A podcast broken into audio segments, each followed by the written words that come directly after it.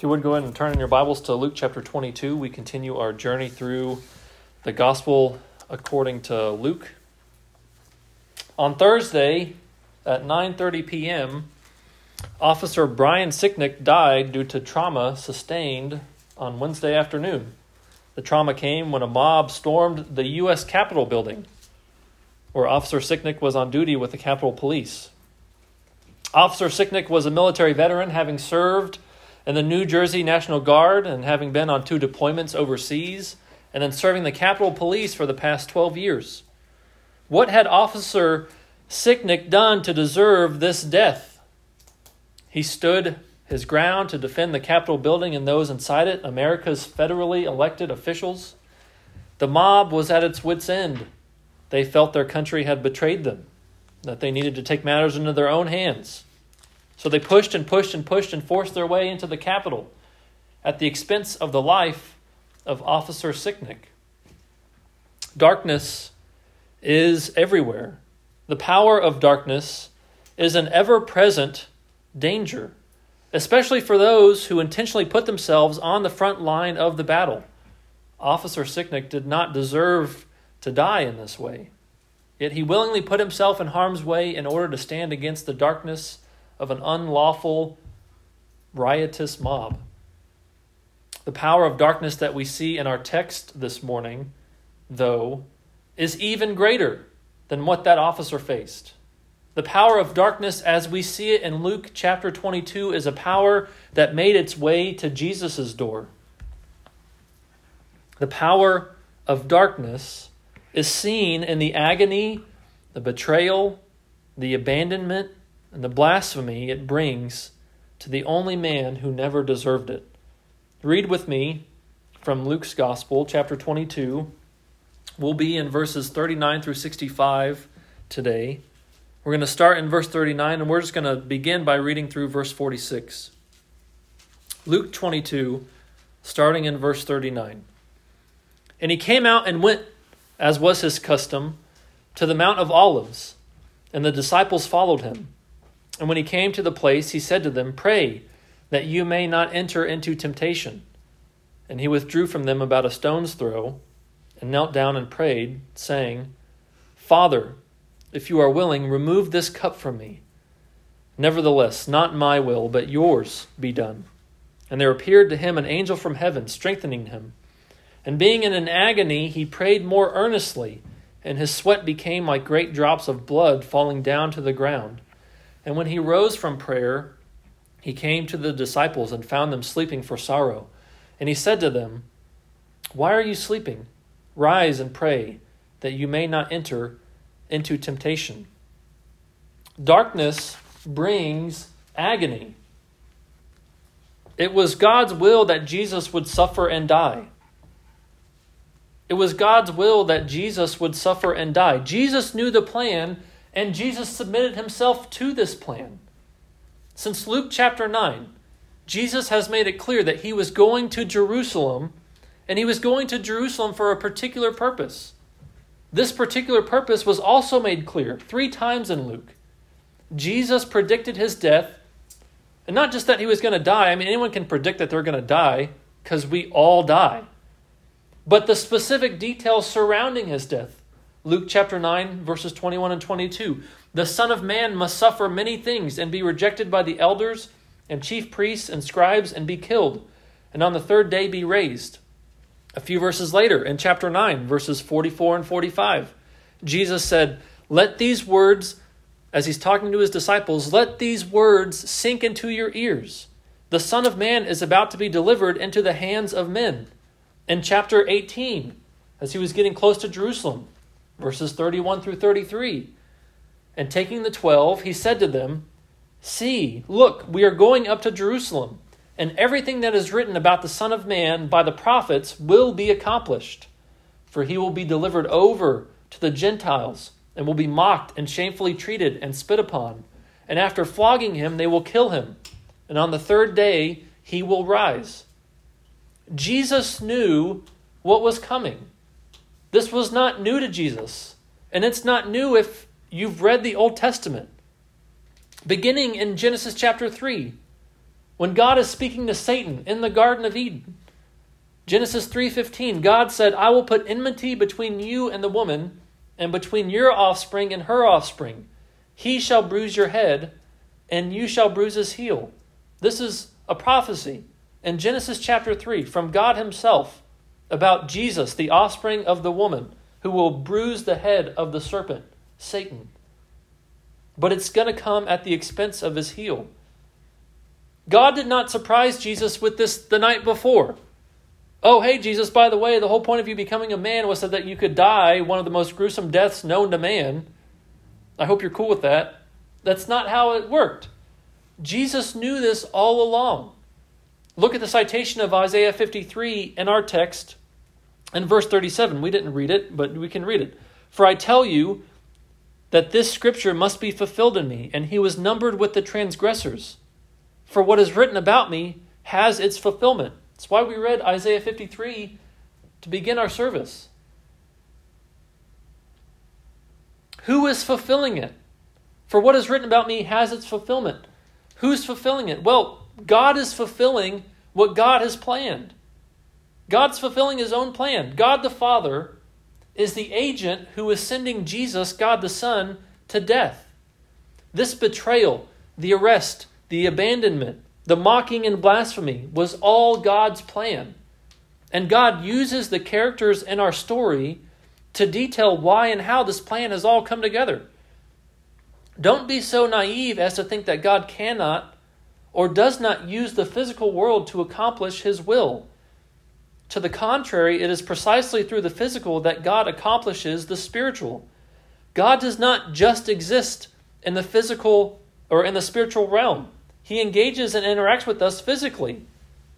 Jesus came so that we could see, that we could hear, that we could understand and know who God is and what God's doing. We're reading together 1st, 2nd, and 3rd John, our book of the month, or our scripture journal of the month. What we have seen, what we have heard, with our own eyes, with our own ears, we proclaim to you, is what John says to begin 1 John. These are things that we have been able to witness in the physical. And as Christians, we exist in the world so that those around us would see and hear and know who God is and what God is doing. But don't become arrogant and self reliant. We are frail and weak without the strength of God. Jesus himself became weak. An angel was sent, as we read, to strengthen him. And Jesus himself was in an agony. I mean, I don't know how many times you use the word agony to describe your pain, but that's a pretty serious word. Like, I'm in agony. This is an intense moment of just awful experience. He experienced the full limitation of the physical so that we could experience the full power of the spiritual. But it was not just Jesus who was weak in our passage, the disciples also were weak. Jesus warned them of this. He encouraged them to pray. He wanted them to pray. He expected them to pray. Prayer is what will keep you from temptation and sin because only prayer recognizes both our limitations and God's omnipotence. God is all powerful. That's all that omnipotence means. And so humans we, Christians, must find our strength in God. We must find our power in God. If He is all powerful, where would we where else would we find our strength? God delights to answer the prayers of those who call upon his name because he then is able to show his power and it will be known that it's his power. Don't think of it as the power of prayer, let's think of it and talk about it as the power of the God to whom we pray. Prayer in and of itself is no good if we're not praying to the Lord Himself, the God who created the heavens and the earth.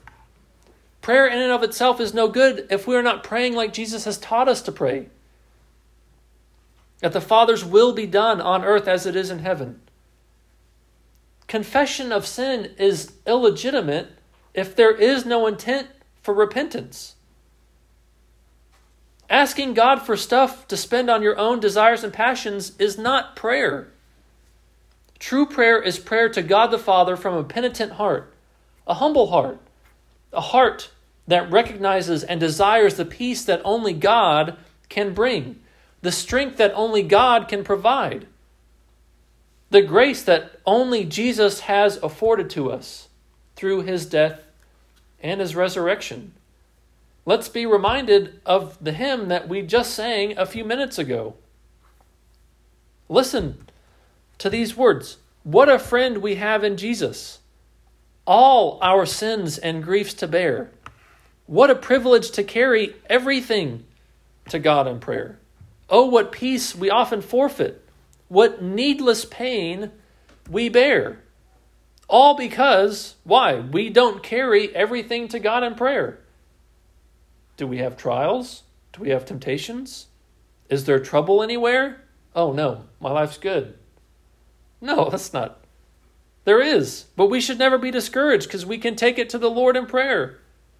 Can we find a friend so faithful who will all our sorrow share? Jesus knows our every weakness. Take it to the Lord in prayer. It's almost as if the writer of that hymn was reading Luke 22 and said, Man, think about all the trouble Peter and the disciples could have avoided if they simply had prayed. Look at the weakness Jesus is showing in the garden. Jesus knows our weakness. He understands us. He gets it. Life is hard. There are troubles and temptations everywhere. We have a faithful high priest who is able to sympathize with our weaknesses. He was tempted in every way as we have been tempted, but he didn't give in to temptation. And one interesting thing here that we can look at, I've already alluded to Genesis chapter 3, but but notice how the Bible itself has brought us full circle back to the garden, back to a garden. The Garden of Eden was where sin and its effects began. It's where man gave into temptation at the beginning. But where Adam failed, Jesus Christ aced it. Jesus was in such an agony because a great reversal had begun. It started in the Garden of Eden, and it would begin to end in the Garden of Gethsemane. The sin that Adam brought upon us all was now beginning to be laid back upon Jesus. The wrath of God was beginning to be poured out on Jesus, the perfect sacrifice, the spotless Passover lamb, as we looked at last week. This is why his sweat became as drops of blood. The sacrifice was beginning.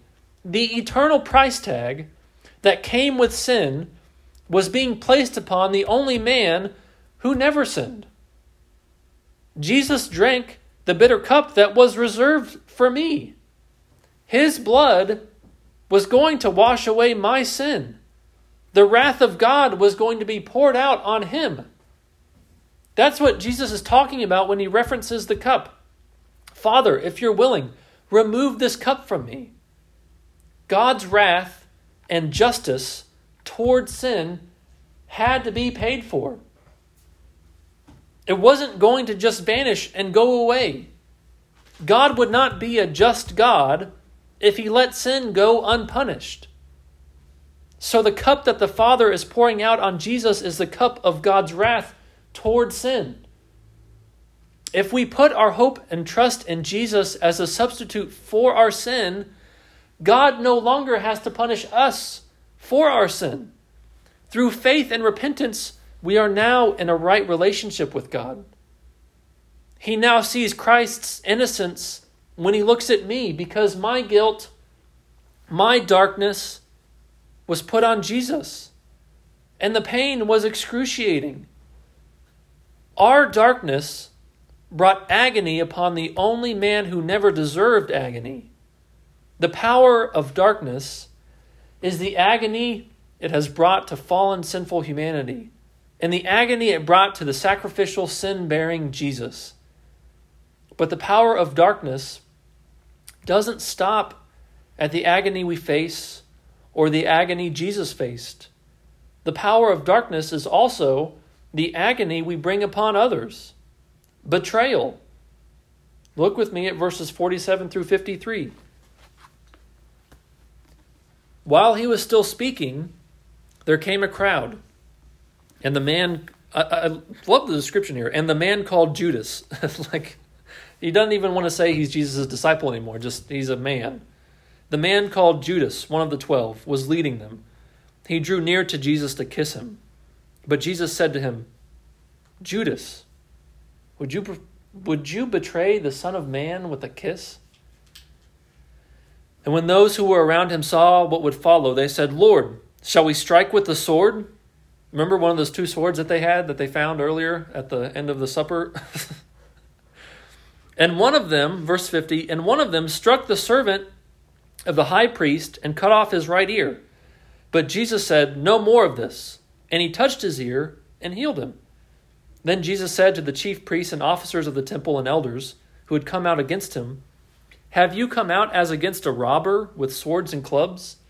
When I was with you day after day in the temple, you did not lay hands on me, but this is your hour and the power of darkness. Betrayed by Judas betrayed by his own leaders. Anyone can be rejected by an outsider, but to be rejected by your own people, that's true hurt. That's true betrayal. By his own disciple. And in rejecting Jesus, they were rejecting God. What insanity when you think about it. How our pride and our anger and our self preservation leads us to miss the truths staring us right in the face. One of Jesus' disciples struck off the right ear, not the left ear, the right ear of the servant of the high priest. And then what happens? Jesus heals the dude's ear. I mean, like, they were given just one final chance to realize who this was. Like, dude's ear just got cut off, and Jesus is like, oh, no, that's fine. I'll fix that. And it's fixed. And then everyone just continues doing what they were already planning on doing instead of realizing, wow, I don't think anyone else could have done this. Especially not that quickly and not with the medical technology that they had at the time. I mean, it was healed. Pride and anger and self preservation, though, as we've been looking at for the last couple months, as Jesus has come into Jerusalem and he has sparred back and forth, as he has contended with the leaders and the priests and the scribes. Their pride and anger and self preservation have been on full display. And it can blind us to the brightest of lights, staring right at us we betray in order to preserve. But what are we preserving? What are we trying to hold on to? Christian martyr Jim Elliot once said, He is no fool who gives what he cannot keep to gain that which he cannot lose. He is no fool who gives what he cannot keep to gain that which he cannot lose. What is within your grasp that is keeping you from holding on to Jesus instead. When your grip gets tighter on the things of this world, the level we're willing to stoop down to gets lower and lower. And so the power of darkness shows itself. The power of darkness has shown itself in the agony of the betrayal of one of Jesus' own disciples. Darkness brings agony, darkness brings betrayal. And darkness brings abandonment. Look with me at verses 54 through 62. Verse 54 Then they seized him and led him away, bringing him into the high priest's house. And Peter was following at a distance. And when they had kindled a fire in the middle of the courtyard and sat down together, Peter sat down among them. Then the servant girl, seeing him as he sat in the light and looking closely at him, said, This man was also with him. But he denied it, saying, Woman, I don't know him. And a little later, someone else saw him and said, You, you're also one of them. But Peter said, Man, I'm not. I don't know if it was like that, but it was something like that. No, this is not me. You got you got the wrong guy. Verse 59. And after an interval of about an hour, so Peter's had an hour to think about his two denials, and he's given a third opportunity. And after an interval of about an hour, still another insisted, saying, Certainly this man also was with him, for he too is a Galilean. But Peter said, Man, I do not know what you're talking about. And immediately, while he was still speaking, the rooster crowed. And the Lord turned and looked at Peter. And Peter remembered the saying of the Lord, how he had said to him, Before the rooster crows today, you will deny me three times. And he went out and wept bitterly. Darkness brings abandonment. The temptation to run from Jesus and trust in one's own strength. The candid failures of the disciples are on full display for us. In the Gospels, the, the disciples are not normally the people who display great faith. Samaritans display great faith. Women display great faith. Kids display great faith. Sick people, healed people, marginalized people. These are the people who display great faith. So, in the toughest moment to be a disciple, as Jesus is being betrayed and arrested, it is it the disciples who show great faith? No, not at all. Those closest to Jesus are the quickest to abandon him. Have you ever pondered why that is? And how strange it is that Luke records this for us, that all of the Gospels record this for us. I mean, look, if you're trying to create a religion, one of the last things you'd probably do is talk about how much of a failure you were when you were needed most. Hey, at the time of need, I was nowhere to be found. I mean, I wouldn't include that tidbit. The stuff wasn't made up. Jesus didn't want to go through his passion alone, but he had to because of the self reliance of the disciples. Each of the disciples failed, and Peter did first and foremost. The, the details three times, three different people, three different false statements. He had every chance to get it right, and yet he failed every time. Do you think he would not have denied Jesus if he had prayed? If he truly knew the spiritual battle that he was in, he would have known that his own strength was not enough to match Satan's darkness. What strength are you resting in for your battles? Where is your trust in your most trying times? Friends, all of us are in a battle. But the battle is not with flesh and blood. Our battle is a spiritual battle.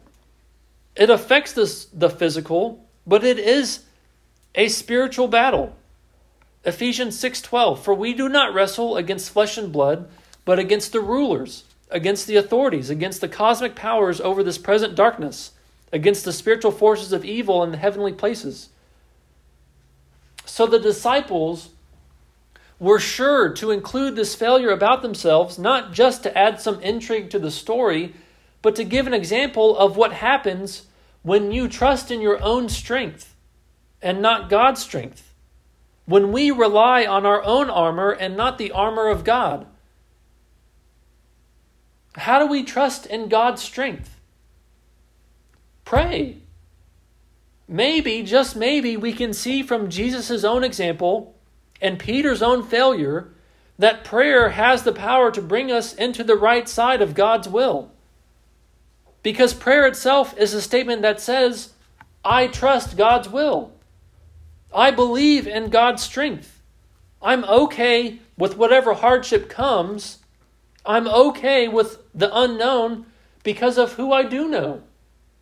He knows me, and that's enough. I know whom I have believed, and I'm persuaded that He's able to keep me.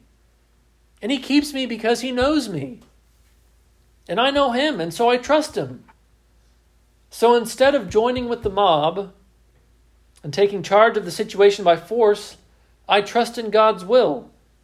Instead of complaining about the outcome of the election and storming the Capitol, I can rest in knowing that God's will has been done and is being done. Instead of running away because those who committed themselves to us have forsaken us, we rest in knowing that God's will has been done and is being done. Instead of giving in because ministry's hard, when nobody wants to get within six feet of you, and personal relationships at a distance are really difficult, we press on and continue to trust in His sovereignty and not our own strength. But God forbid that His will come through my sin and my trust in myself. Friends, this is a hard truth to accept. God's will has been accomplished in Christ through agony and betrayal and abandonment. The light of God's grace shines through the darkness, but it does not give us a license to sin and to stay in the darkness. Should I sin more so that grace may abound all the more? Absolutely, positively not. Romans 6, we've been buried to sin. We've been raised to walk in a new way of living. We're not given a license to trust in our own strength. Peter wept bitterly. That rooster crowed, and immediately Peter recognized what he had done. Peter had gone, read earlier in chapter 22. Peter had gone, look, I'll read it. Verse 33 Peter said to him, Lord, I am ready to go with you both to prison and to death. This is verse 33. By verse 62, Peter has denied even knowing Jesus. Like, I don't even know that guy. He's gone from, I'll go, I'll be in prison with you for years, I'll die with you, to, I've never met this man in my whole life. In like 30 verses.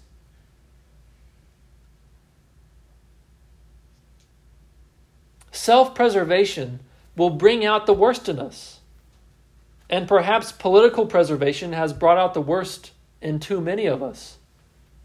Stop trying to save the country and start trying to save your neighbor. Why not rather suffer wrong? Why not rather be defrauded? If you can't take the pain of an election not gone your way or take the pain of an election being stolen, are you sure you've truly understood the cost required to be a disciple of Jesus? This Christian faith that we say we profess, that we say we possess, is a faith that goes to the limits of every single facet of our lives. Every single facet. There is no part of your life as a Christian in this world. And frankly, there's no part of this world of creation at all where God does not rightfully say, Mine, my will is being done. As a Christian, your life is no longer your own. You're no longer the one who determines your own truth. God has opened your eyes to see the truth, and open your ears to hear the truth, and open your hearts to receive the truth. And now you've been called to walk in the truth. Not your own truth, the truth. And this truth will no doubt demand from you the agony of betrayal and abandonment because of your walking in the truth. As humans, we all experience agony. We experience pain and suffering. This isn't news to you. I'm not telling you something you, you haven't known, that you haven't known this past week, probably. But what agony and betrayal and abandonment are you suffering because of the expression of your faith working itself out in love? What agony and betrayal and abandonment are you suffering because of the expression of your faith working itself out in love? There is a time and a place to take a stand. But the Bible tells us that we should probably start with the orphan and the widow and the poor and the marginalized. Maybe we should stop worrying about what's happening six hours away in Washington and start having a care for what's happening to our neighbor, to our coworker, to our friend. Start paying attention to what's happening in our own home and in our own relationships. It is never too late to begin to assess your own thoughts and words and actions. What darkness has a foothold inside of you? And the first darkness that we need to assess as fallen sinners is the ultimate darkness, the darkness that leads to spiritual death. This darkness can be described as blasphemy. Verses 63 through 65. Now, the men who were holding Jesus in custody were mocking him as they beat him. They also blindfolded him and kept asking him, Prophesy, who is it that struck you? And they said many other things against him, blaspheming him. Darkness brings blasphemy. Earlier in Luke's Gospel, chapter 12, Jesus says that the one who blasphemes against the Holy Spirit will not be forgiven. The blasphemy of the Holy Spirit is the refusal to acknowledge Jesus as being the Christ. We've been reading through 1st, 2nd, and 3rd John, as I mentioned earlier, as a church over the last month plus. And John repeats these little tidbits. If anyone denies that Jesus came in the flesh, if anyone denies that Jesus is the Christ, if anyone denies that Jesus is the Son of God, he's a liar and a deceiver. The truth is not in him. It's quite interesting that Luke presents to us the fact that those who beat Jesus are themselves the ones committing blasphemy. In the other Gospels, it is Jesus who is accused of blasphemy by the priests and the councils. But here in Luke, the one who, under the power of darkness, is the true one who is a blasphemer. The one who is under the power of darkness is the one who is the blasphemer. So, what camp do you fall under today? Do you trust that Jesus is the Christ, the baby born of a virgin, who lived a perfect life and died a gruesome death, and was raised on the third day to pay for the sins of the world? Or do you trust in yourself? The power of darkness has brought and still brings agony and betrayal and abandonment and blasphemy. But Christ brings peace, He brings fellowship, He brings life, He brings truth. And the resurrection is proof of this. Have you put your faith and trust in Him? And if so, are you continuing to put your faith and trust in Him? Choose the light. Abandon the dark. The power of God is greater than the power of darkness. Let's pray. God, would you open our eyes to see and our ears to hear that we might understand, recognize, and know what darkness may be in us?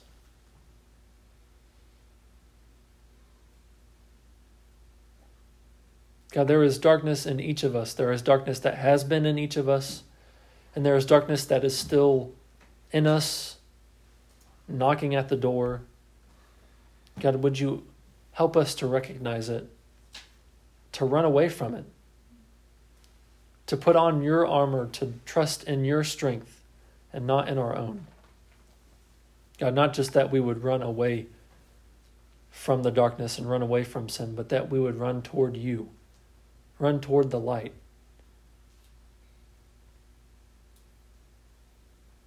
God, give us wisdom to know how to live as children of light in this world. We pray in Jesus' name. Amen.